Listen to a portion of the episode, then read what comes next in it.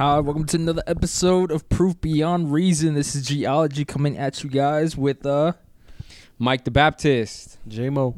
yo, what's good guys? It's been a minute since we recorded another episode. Yes, sir. Yes, sir. Yeah. Um, I mean, today it's a, a very sensitive topic. We're going to talk about uh, what is the church. And um, a a few Sundays ago, I was congregating, and and a statistic was brought up that the city that we live in, uh, I think it was 51% of all people that live in the city are unchurched.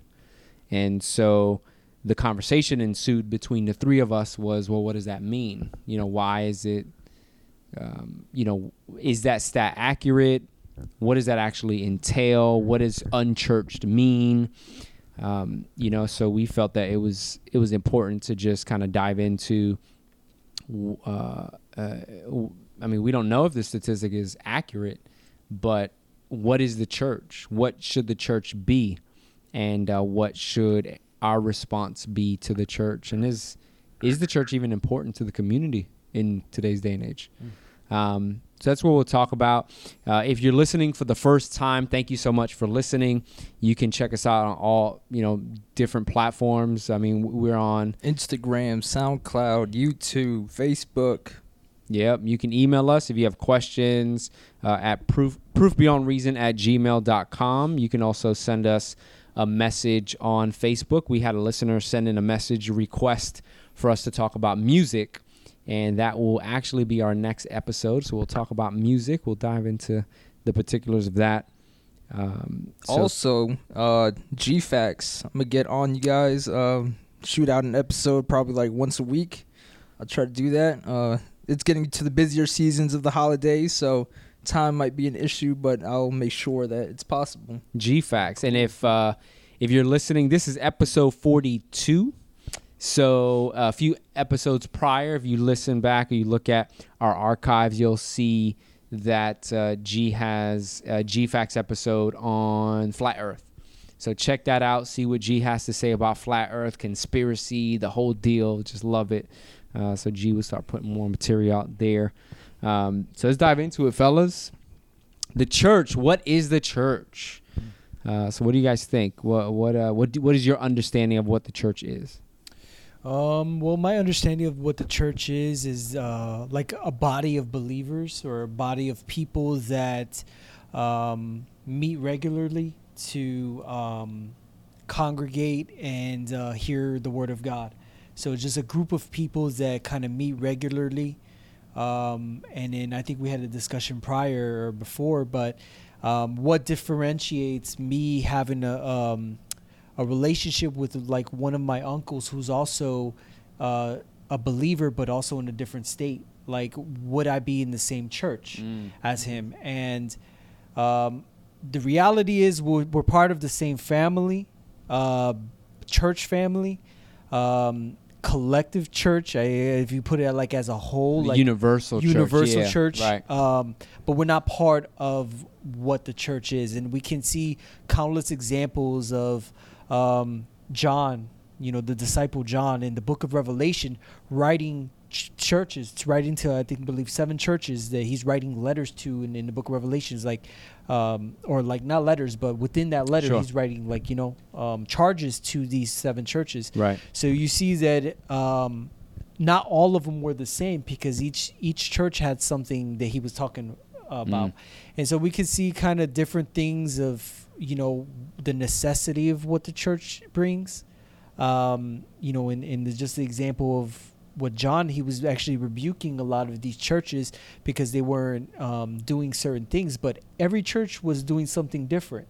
So it's kind of like the collective unit that you go to, uh, whether it be Saturday, Sunday, meet on Wednesday, youth group or whatever. Uh, that is what we when we're talking about the church, we're talking about a gathering of people uh, that are in one mind, one accord Yeah. for God. Absolutely. Absolutely. Um, yeah, I, I guess to put in more the technical terms, you have the universal church, would en- which would encompass all believers of Christ uh, throughout all of the world, and then you have your local church, which is the uh, contextualized body of Christ based on where you live. So the reason why there were so many differences in what was happening, there were different cultural influences within those different churches because they were located in different places. Um, and so, and those are specific cities that they were located in. So if we're talking Orlando and Miami and Tampa, those are, though all are in Florida, they are still very unique in what's happening to that particular city. So the people who are dwelling in that place are going to have different struggles. They're going to have different things that they're going through. So the local church is having to battle with or compete with um, just different variables. So, um, so yeah. So G. I've always seen the church. Um, a lot of people like to see it as a place that they go to. So um, it can be a building, it can be a certain location, but I've always found that the church is the people itself, the the believers in Christ coming together, the brothers and sisters coming as the body. Um, I do remember specifically when I was uh, six years old, they closed down the doors of the church I was going to, and the pastor said, "This is not going to stop us." So we had service in the parking lot, and then we walked around three times around the block, like to show like the strength of of the, the church. And then within the week, like the doors opened up again, and then we got to have service. But that just showed me it's it's the people, and yet we have this mis miscommunication in the sense that people understand it as just the building. So they'll have it that I'll go to church every Sunday or I'll go to a certain location every Sunday and yet they'll just pertain to a, a location but not pertain necessarily to the actual body. Right. And and and that's really what I see in the culture is is that that term go to church meaning I'm going to this place where other people who are believers were coming together to unite but we're going to a specific area. And and and even more specifically here in the US it's based on the brand. So the branding has been a big big factor in what churches are. How how the health of a church is is based on the brand that has been established. So you have uh, you know many many in many ways you have people that either cling to a brand's reputation so the things that they provide like childcare and youth groups mm-hmm. and they serve in the community and and and and in many and in some instances it is less about what they believe um, and then uh, but then you also have others that cling to a church community based on the leader themselves mm-hmm. And the leader can even mistakenly be elevated to a place where they they shouldn't be elevated to um, you know a pastor or elders are responsible for uh, teaching the word and protecting the congregation against false teaching. But in some cases, these leaders are being lifted up by the congregation, not necessarily by the leader themselves, but by the congregation. They're being lifted up to this exalted place uh, to be almost superheroes, and and that's dangerous because these are men uh, or leaders that are that are human. They're weak. They're they're they're they're sinners that have been saved by grace alone.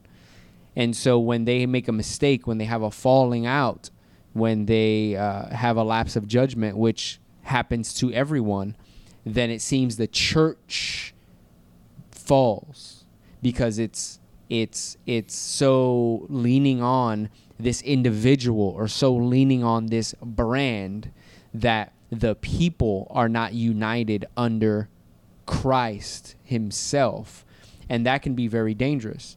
Um, and and so in, in, the culture that we live in here in the U.S., that that's something that's very common, and um, and you have this notion that you know we we meet on Sunday. Uh, we meet on Wednesdays. We meet on like what day is it? Like is it is it even is it even relevant as to what day we meet as long as we're meeting together? I mean, I don't know. What do you guys think? I mean, uh, in the Bible, you know, one of the Ten Commandments, um, keep the Sabbath day holy.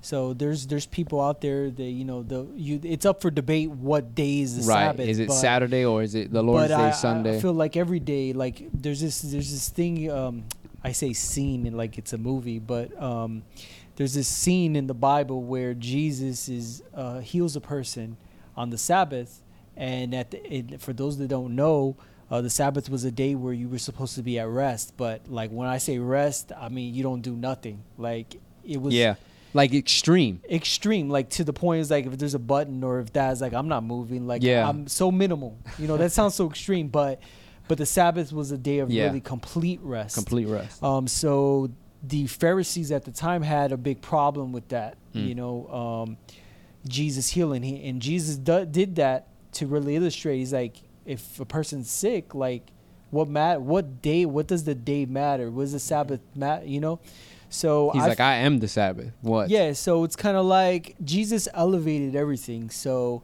meaning that at the time people would meet regularly in the temple, right, to offer sacrifices. They're talking about like the Jewish people at that time. When Jesus died, the veil tore from the holy of holies, the the temple. I'm talking about the temple. So there is no more temple. Jesus elevates it and says, "You are the temple." So literally, our bodies right now are the temple of the Holy Spirit. It's elevated. You know, the Sabbath. Uh, I should treat every single day as they were holy. So it's it's uh, not just one day. It's Mhm. every single day I'm consecrated towards God. Um, yeah, and and that's good because the the the notion is is that uh, and Paul talks about it as well, where you know some believe some days are holier than others, while others believe all days are alike, um, and both are trying to honor God in that way. But it's almost as if when you have greater faith, and he's making this comparison to those that are a little more mature in the faith, that have greater faith, uh, are those who have that understanding that we are the temple of the Holy Spirit, and and uh, and and yeah, every day should be dedicated to God in that way. Uh, although I I believe that having that dedicated day for specific observance is necessary uh, in the life of a believer to maintain that. But traditionally, the church, so this is Christ dies, he resurrects, the church begins essentially. Um, Holy Spirit is imparted on the people. Now people are filled with the Holy Spirit. So his the church that now is forming and growing traditionally would meet on Sunday because when Christ died and resurrected, the resurrection day happened on the third day. So Friday would have been Easter, you know, uh, or or a Good Friday, which we know as Good Friday, uh, and then on the third day, which would be the Easter Sunday or Resurrection Sunday. On that day is when the Christian community said they would observe that day as the Lord's day, and that day now was set apart to be the day to worship. Um, but you have a lot of debates in that. You know, you have different congregations that say, well, that's unholy. It should be Saturday because it was always on Saturday. And it's like, well, what day is really Saturday? Is it based on the Jewish calendar? Is it based on, you know, and there's so much back and forth. And, and those are things that, um, you know, I think kind of take away from what Jesus accomplished on the cross the main thing is what Christ accomplished on the cross, how we unite around the notion or the the reality that we were dead in our sin. He was the substitutionary atonement for our sin. We have been made righteous by his by his blood, and now we are adopted into the family of God because of what he has done. And um and and we're called his children. And now we respond to that in our growth which is called sanctification. We grow in our uh, in our posture in our position that we now hold in god as his children. Now we grow in our likeness uh, in of god and some of those things some of those nuances can rob us of that benefit of community and of of like-mindedness around that understanding um, and and so some of the things that we're looking at and that we're talking about today are some of the things that can rob the church experience. Um, they can take away from us celebrating the joys that it is to be a child of God and start to impute um, uh, human ways of thinking or man-made man rules or regulations uh, uh, to interfere with what worship should be. And so um, so I think I think uh, hopefully this conversation does bring uh, some at least at least provoke thinking and conversation among the listeners, including the conversations that we're having today. Um, I know, G, you have an article that you wanted to kind of pick apart. I do. Cool. Um, and then we'll talk about when you do that. I want to talk about the Old Testament and what worship looked like in the Old Testament. That is very reflective of what we need to be doing today. I do, but to reference what you guys were saying, I have Ephesians 2 Get it. 20 through 22, Do it. it says, Built on the foundation of the apostles and prophets, Christ Jesus himself being the cornerstone, in whom the whole structure, being joined together, grows into a holy temple in the Lord. In him you also are being built together into a dwelling place for God by the Spirit. Mm. And that's just showing that the whole focus is the foundation of the church itself is Jesus Christ. Mm. It's God. And yet we can't be devoid of that at all. Yeah, and, you know, we, we get sidetracked. You know what I mean? Like e- e- the best, the, the the the the you know the the congregations that have the best reputation or the brands that have the best reputation out there, they, uh, you know, sometimes we get it wrong. Uh, we are imperfect people being perfected by a perfect God, and that's why the focus needs to be Him. That's why. That's why uh, I love and and and I on this platform, I don't promote the congregation that I go to. Like, I don't want to use that. That's not what I want to use this for. But I love that the congregation that I attend, the verbiage is constantly saying, Jesus is the senior pastor of the church. We are elders in the church, and w- uh, not me, but the the elders of the church. They that's how they'll speak. You know, we are elders of the church, but God, Jesus is the se- is the senior pastor of the church. So what He says goes, and what He says is found in His Word. And if what we're doing is outside of His Word, then we need to check ourselves, and we are we can look in the mirror of his word and make the adjustments that we need to make because his word says so. In some circles th- that really force this religious agenda, the leader is imputing tradition and the leader is imputing their their position over what the word of God is saying and that's totally confused. That is not biblical Christianity. That is uh, leaders that are taking, possibly taking advantage of their leadership position, and it's a dangerous place to be uh, uh, from the leader standpoint. Um, so it requires discernment from the congregation. It requires the congregation to study and get acquainted with the Word of God, and and, and that's what they're you know they need to be together for. But uh, there are loc- you know there are places out there that will place tradition and and and opinions of the leaders over uh, what Scripture says, and that's that's definitely not the church. But also not just the leaders, the people themselves. So Sure. whatever would move the people is what they would preach or teach Right. as well. Right. So, like in Book of Timothy, you know, they have tickling ears or they have itching ears, and so some of the message that might be preached is so that people would come back, and you know Mhm. that is a dangerous place to be.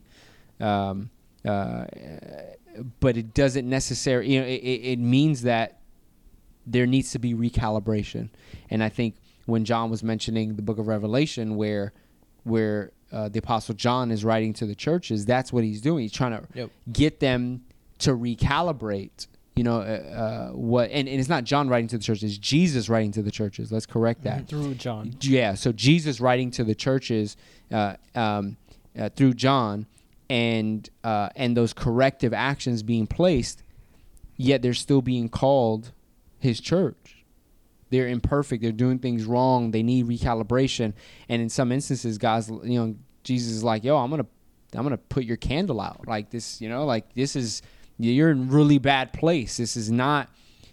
This is nothing to do with me. Yet there's room for for for for repentance. There's room for for recalibration. Um, you know, and I think uh, I think that's important to to note is that uh, there are imperfect churches out there or church or communities out there, and if you think that you're going to go to a perfect church as soon as you show up, and the, as the saying goes, right, you're going to ruin that congregation because you're imperfect and you're going amongst an imperfect people to worship a perfect God, and um, and we're going to get things wrong. But that's when Mhm. we rely on the grace of God. So This article is from BibleStudyTools.com. do it. Uh, the article is named Six Ways the Bible Tells Us What Church Should Look Like. It says number one, a biblical church involves at least two people gathering together in the name of Jesus, and this gives reference to Matthew eighteen twenty, where it says, "For where two or three are gathered in my name, there a- there am I among them." Then we have number two, a biblical church celebrates the Lord's Supper together. 1 Corinthians eleven twenty three through twenty six, and then Number three, a biblical church is led by qualified elders, which it talks about in Titus 1 5 through 9. And then you have number four, a biblical church worship, uh, worships in song together, which gives reference in Ephesians 5 18 through 21. Number five, a biblical church maintains corporate holiness through church discipline, Matthew 18 17. Number six, a biblical church is a place where Christians can use their uh, spiritual gifts to bless one another. 1 Corinthians 14 26.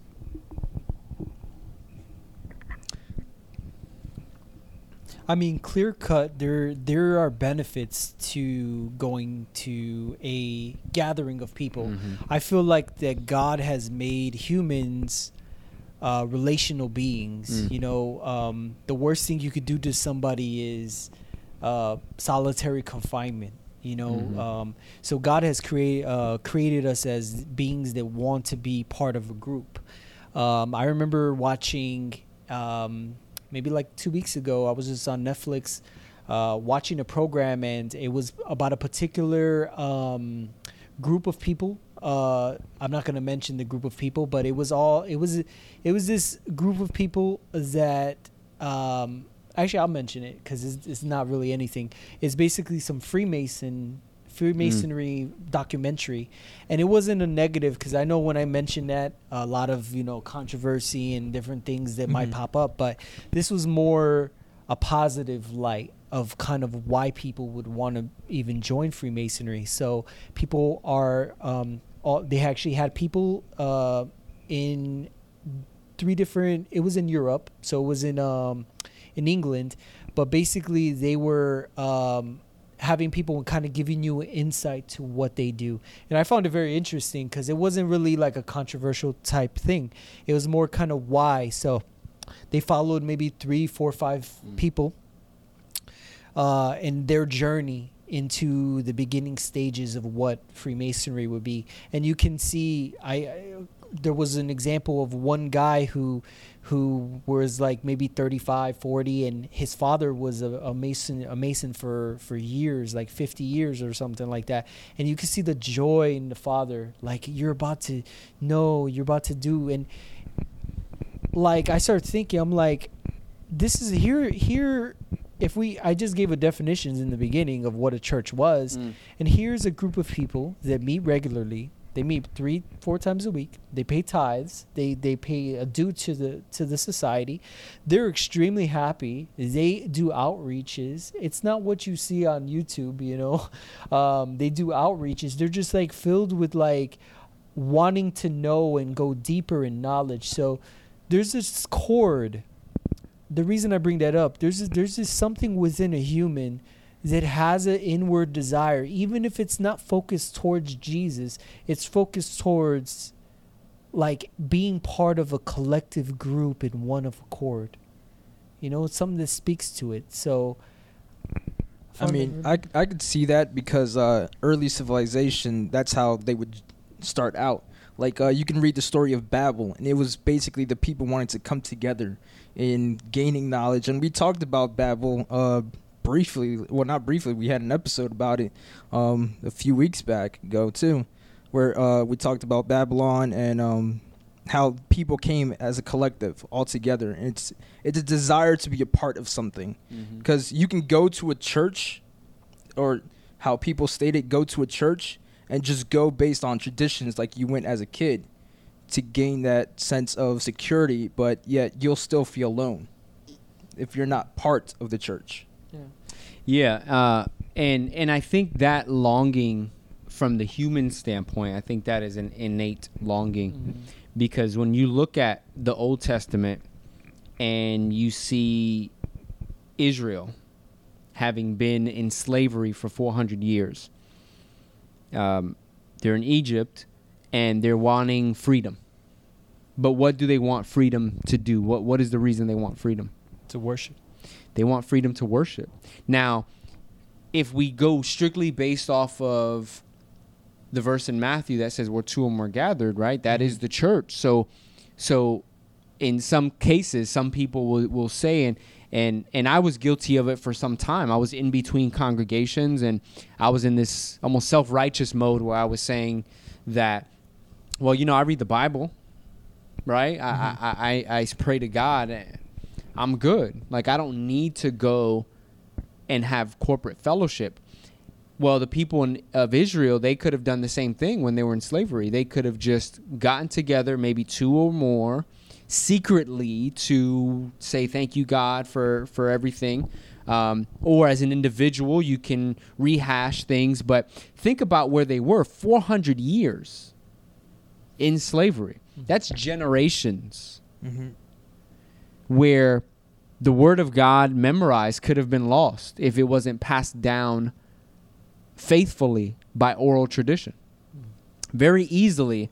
Um, so even even the the actual acts of worship you didn't have that for a long time because 400 years possibly you didn't have any of that so their longing the longing of their heart was to worship god that longing had to come from god himself because again all of that would have been lost if we look at even if we look at social evolution.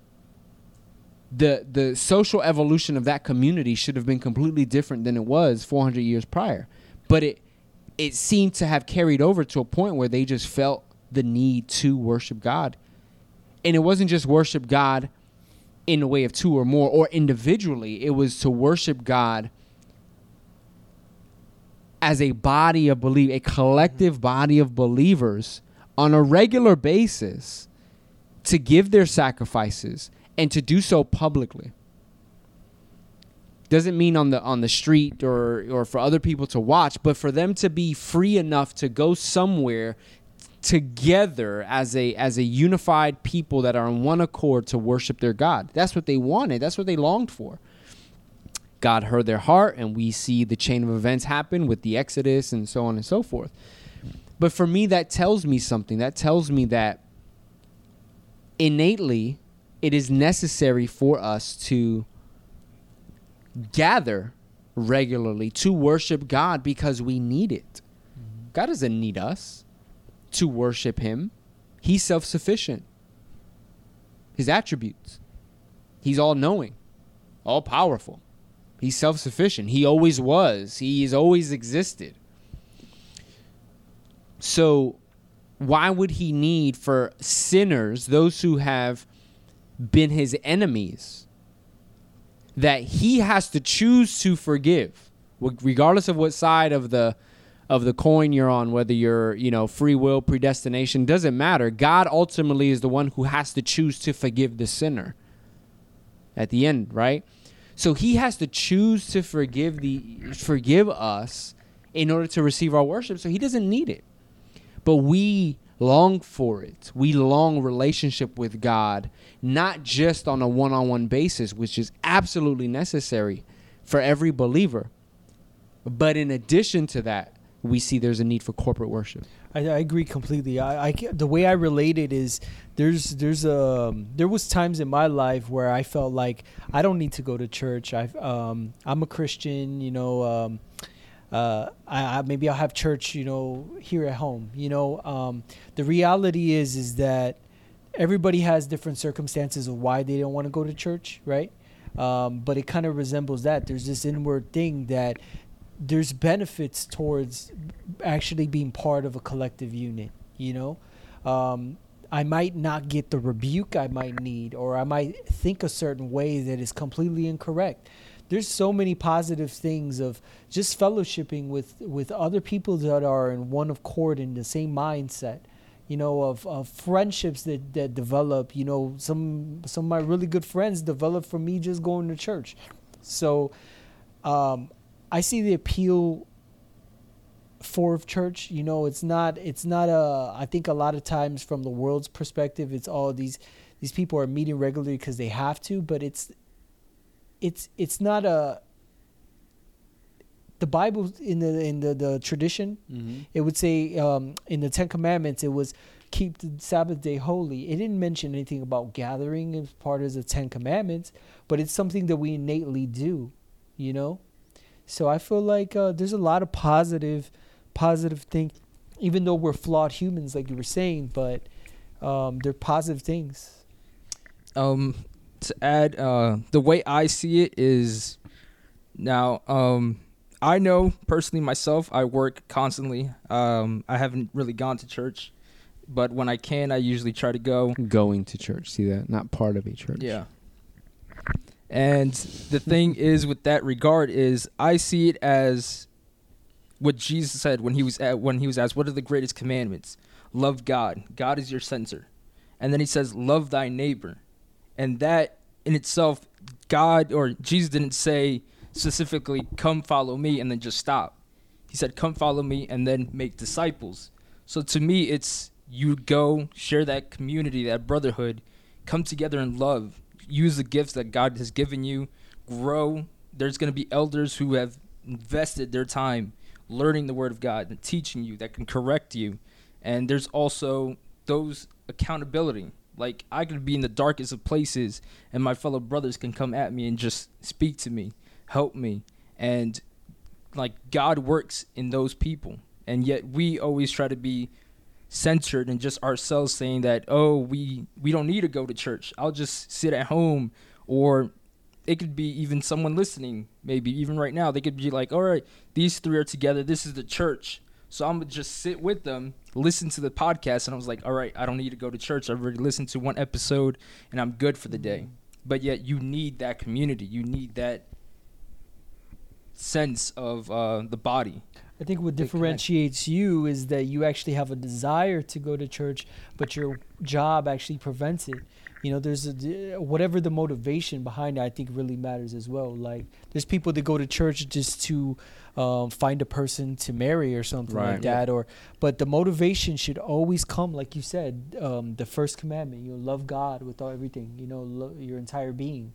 You know, so um, And I think that's where you steer it. I think that's the direction that uh, I think uh, is is what is where we wanted to take this conversation. Is um, there there might be moments where you're in a situation, and I know of various people who listen to the podcast that are not able to be part of a community group because the the uh, the uh, the congregation that they're part of there is there is no small group scheduled for those time periods. And maybe they're not making the the best attempt either to try to find a community right? Because it's it's it's not that it's inconvenient but just asking the question or seeking out just a little bit harder. Maybe that's the case. Or maybe they've tried all the outlets you know? Let's say g tried or or whatever but theologically is not falling in line or whatever the case is. Um, there's unique circumstances where those individuals who are facing that shouldn't feel condemned that they are not part of a church congregation or part of a congregation when in some cases congregation members will in some sense condemn the individual for not coming on a Sunday rather than looking at the circumstance and saying as a body since you can't we're going to make convenience for you. We're going to make an opportunity for you to to congregate and to worship as your brethren. So come to my house on thursday. What day do you have off? You have off thursday? Come to the house.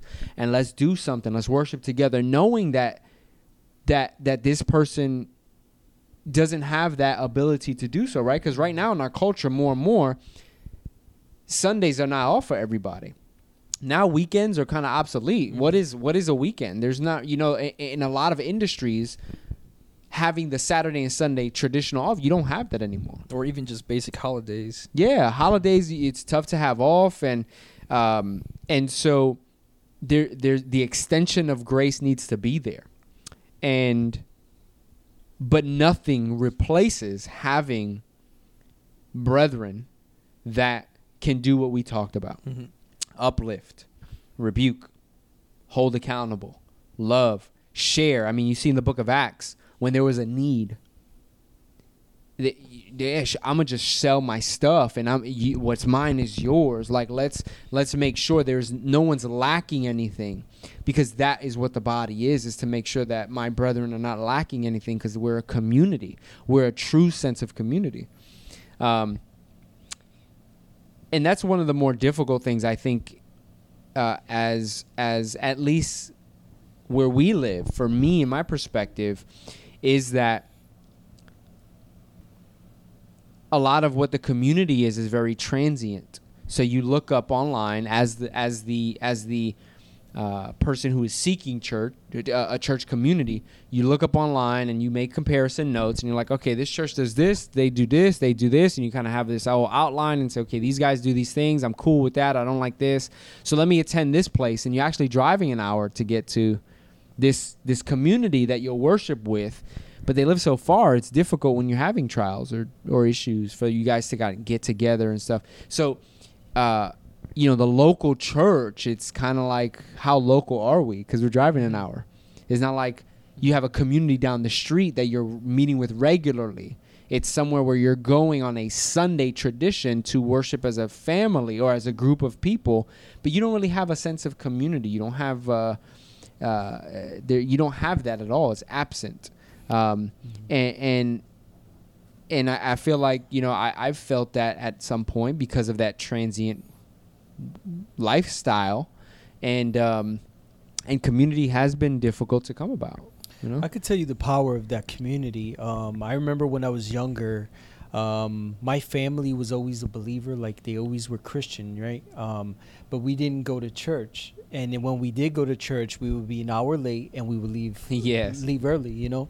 Um, so I never really, I I would pray.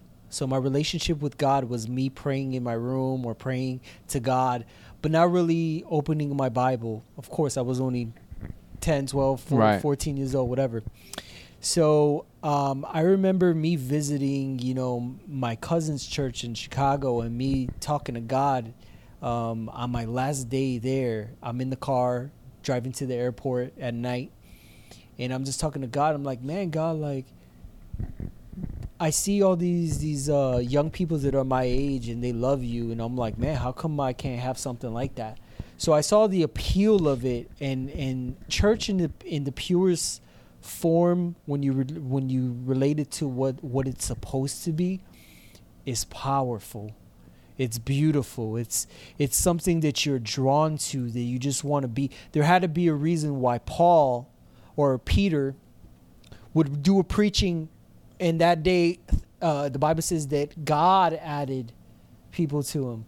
So literally god's just like i'm gonna give you i'm gonna release some more people to you. Like there there has to be a reason why people are so drawn to it you know? Um, and i feel like this society we we just come we came through different phases here in america. In different places they have different church looks different right?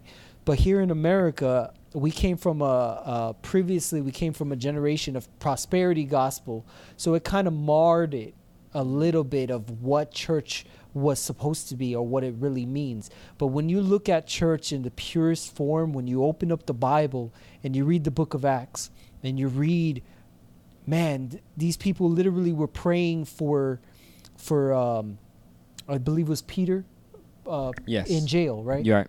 and they're they're just praying hardcore, kind of like what we would see in a small group, right? And then Peter's knocking on the door, and and the, the girl opens You're the like, door. yo, he's out. They're like they shut the door in his face. They're like scared, but the power that was released because a group of people in the house were praying. So like what church is in its pure form, I feel like it's so beautiful, so powerful, so necessary for fulfillment, not just in your own life, but to fulfill somebody else's life. You're you're giving of yourself, and you're also receiving of yourself. Yeah, you know? the church community, I think, uh, as you mentioned, it it's undergone a lot of scrutiny because of whether it was error or intentional deception, so false teachers just Mhm. blatantly opposition to who God is, and um, and and also uh, I think misconception as to what is necessary for a church community, and and we see it. We see we just mentioned before, you know, what the basic layers of a of, of a church community should be, and then it starts to become more complicated when you add layers, and um, Like, what book should you read or well, well, n- uh, not even just that. You know, um, y- you look at well, we need we need this logo, and we need uh, you know we need to have this kind of service uh, because the other churches are having it, or we need to have um, you know uh, these these certain lights or these effects. You know, and and, and there the, there's like a need. I we need to serve coffee. We need to have this ministry. We need to have that ministry, and and so I think church goers those who are not necessarily part of the community right but those who go to church and those who are respon- who are the leaders of the church i think there's sometimes two misconceptions.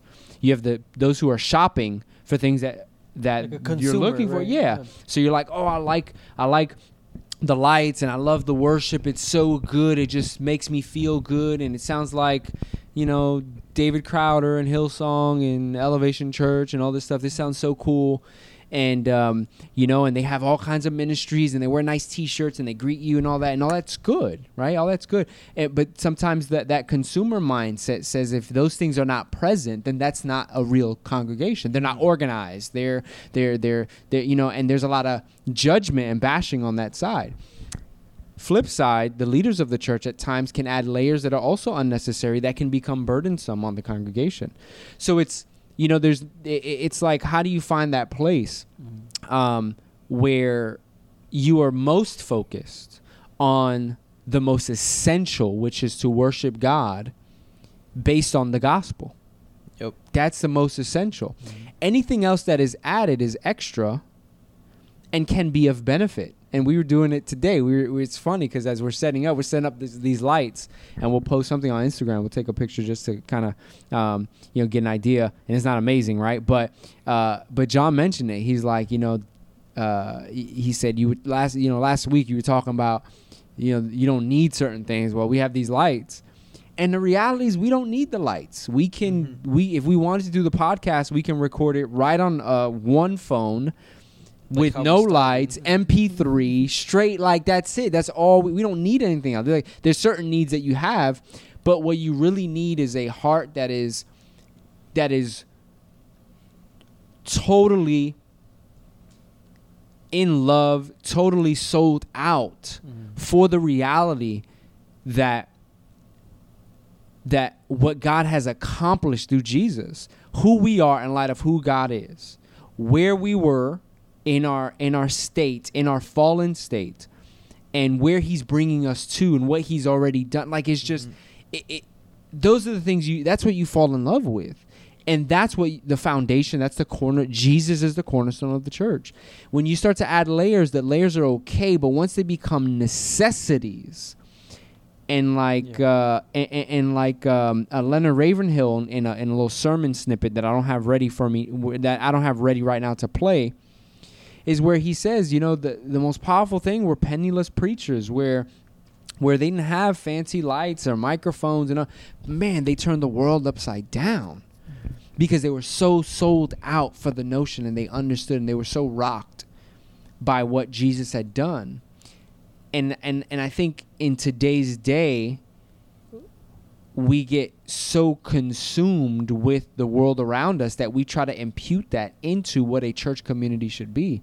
And that's really not the case. That that's really what it shouldn't be. That's not those aren't those aren't necessities to worship God. We just looked at the example of Israel just wanted to worship God. They just that's they say they just want to worship God. Um and and in addition to that the opposition of of just so many you know we have social media and we have we have uh, you know notifications on your phone that are coming up about news. And there's so much comparison with what other non-christian communities are doing that you start to compare. Even other people's lives like on youtube like you'll see somebody's house but you don't know the type of debt they have yeah Like, but you're like yo i want that. I need that Yeah. right? Mhm. and and we talk about that in one of the previous episodes. I don't know what episode it was but we talk about that in one of the previous episodes how we just get this bombardment with social media and advertisements and comparison of youtube lives and all this stuff that we lose sight of what exactly is the church. We we get we get so caught up in the non-essentials that we forget about the essential the thing that is bringing us to salvation Or it can also be that, in the sense that how society is slowly turning into is we have a distaste of church. So now it's becoming a taboo in some sorts where things happened to you before. So now you think about the church like all the churches are the same. So Mm. you don't want to be part of it. So you stay away from that. And that's tough because people have had real experiences where they have real burden. They put their trust in a leader, they put their trust in community, and the community did you wrong. The community, the leader, uh, abused you. I mean, we have people listening who probably have gone through that. And there is no excuse for it, there's no exception for that. Um,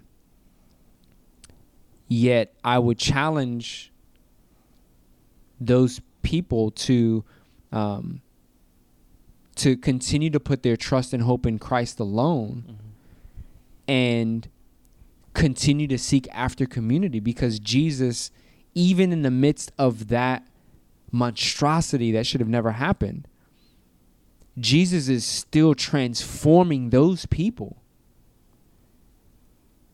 just as he's transforming the people who are sitting here talking, just as Jesus is transforming you who's listening, those people who were the victimizers, God is having to rock their hearts and transform them. If they are of the if they are of the faith, if they have been come to saving grace, God is transforming them to where yeah, the sin that they committed, they will be burdened by that for the rest of their life and that's the very difficult part is like you know does jesus forgive murderers? Does he forgive this? Does he forgive that?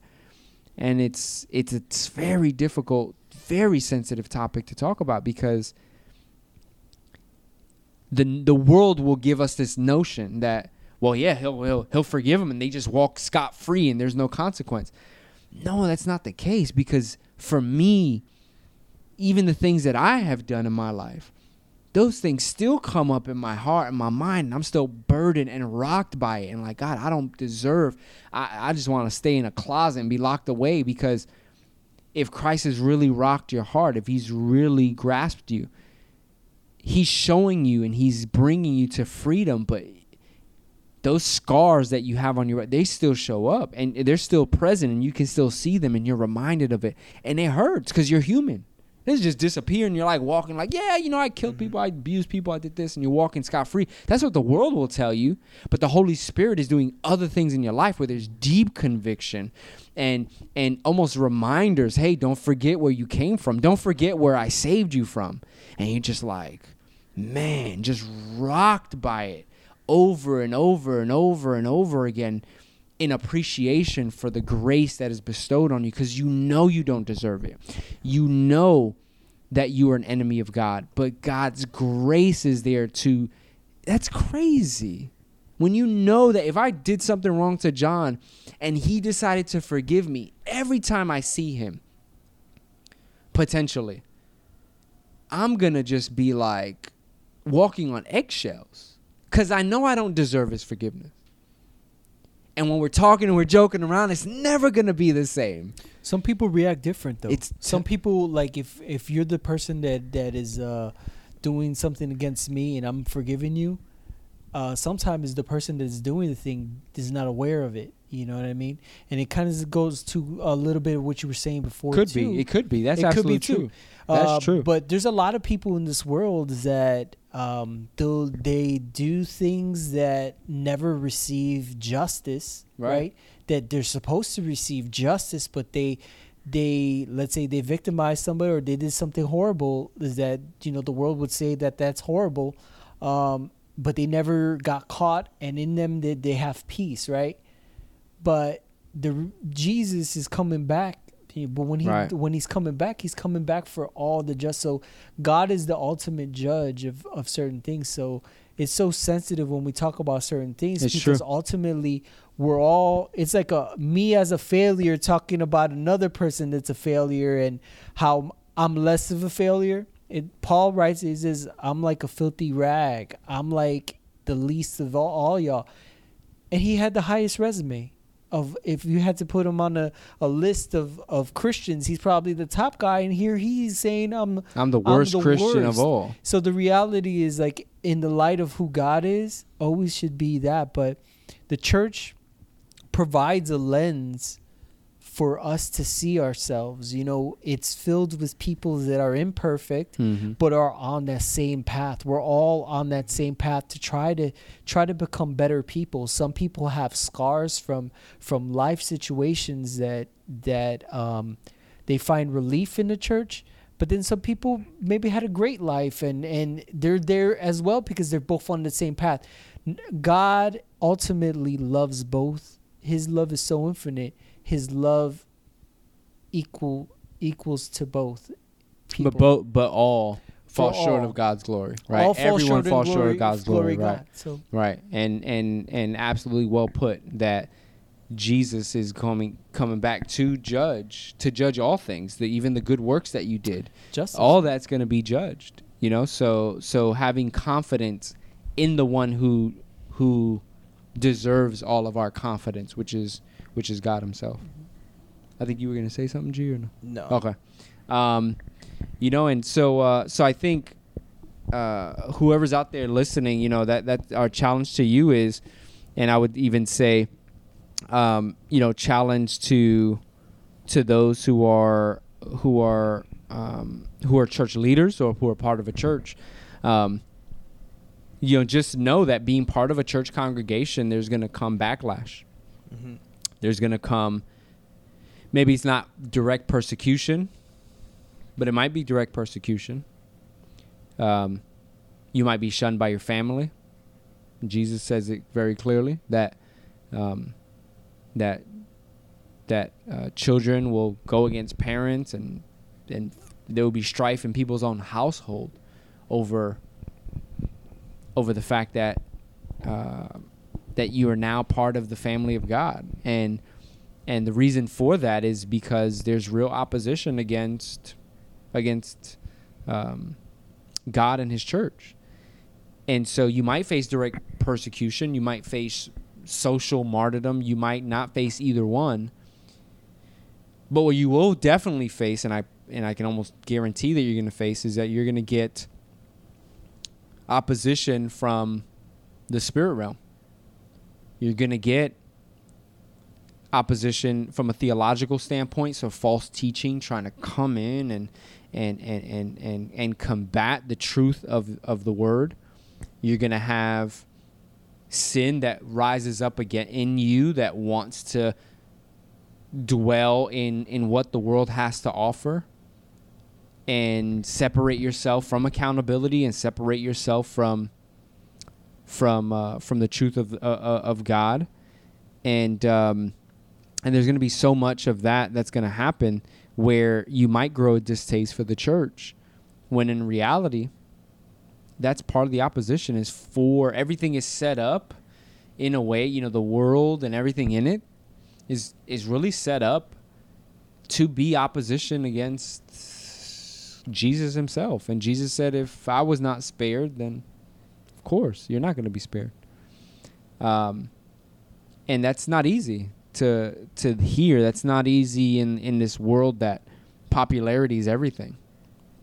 Where we want to be popular, we want to be liked, we want people to follow us on social media, we want to be embraced, we want to be accepted We- in our flaws and in our sin. We want our sin to be justified by the world and and that's tough. That is very very difficult. Um, so, you know, I, I think in to close us out, I think find a church community. and you know listen to this episode again listen to to to the to the things that G talked about uh, from the article um, and and get plugged into a community where you can openly worship God for who He is. Uh, you know, read your word, read read uh, read the book of John to find out who Jesus is, and is the church that you are attending or the congregation that you're attending do they reflect the theology that is found in the book of John? And uh, read the book of Romans to ensure that that the theology lines up as well. You know. Um, because it's crucial, I think, in the life of a believer to not only be part of a church congregation, but to love the church because Jesus loves the church. If you are a believer, you are part of the church of God. And so don't throw the baby out with the bathwater, as the expression goes. Uh, um, you know, but but uh, but get connected. And if any of you, and I know you know my brothers here uh, have have uh, you know wrestled with uh, congregations. I have as well, and I think that has become a trend uh, in recent years that that people would migrate away from congregating to do their own thing, and that's resulting in a lot of confusion, a lot of divisions, and that's not what what we're called to, to, to be. We're, we're called to have fellowship and be part of worshiping God in community. So, um, any last things you want to say, John? Um, no. And G? Um, just to go back in that case, um, just like I am in my position, uh, those of you out there who might be in the same situation, don't feel discouraged, and always keep it in prayer for God to open up a, up a an avenue, but also take into consideration that if you can't find something, I believe do something, like get together with someone or like like what I do personally is my mother usually has a worship service every every day, usually from like eleven to like one o'clock, and that's like my my little avenue that I have, which I'll I'll be there even with my niece. My niece will be singing with my mother, and I'll just be there giving worship, and like we'll be reading the word and things like that, and also just come together with your brothers from time to time or your sisters, and that's something that's necessary. So there's always a way to come together as believers, and that's something that we should all strive for. Amen. Amen. So, uh, so you can check us out. Uh, uh, you know, again, Proof Beyond Reason. Send us an email, proofbeyondreason at gmail.com. Check us out on Facebook, Instagram, SoundCloud. SoundCloud, YouTube, iTunes. Spread the word. Uh, let us know what your thoughts are. If you want to hear any other topic, if you have questions, you want us to elaborate on this a little bit more, send us a message. We'd love to talk to you guys about it. And uh, but our next episode, we will talk about music. So music's impact on the world is music worship. What does that all look like? Ah, I'm so excited because I know G's gonna bring fire to the topic. So we love you guys. Signing out. This is Mike the Baptist. J-Mo.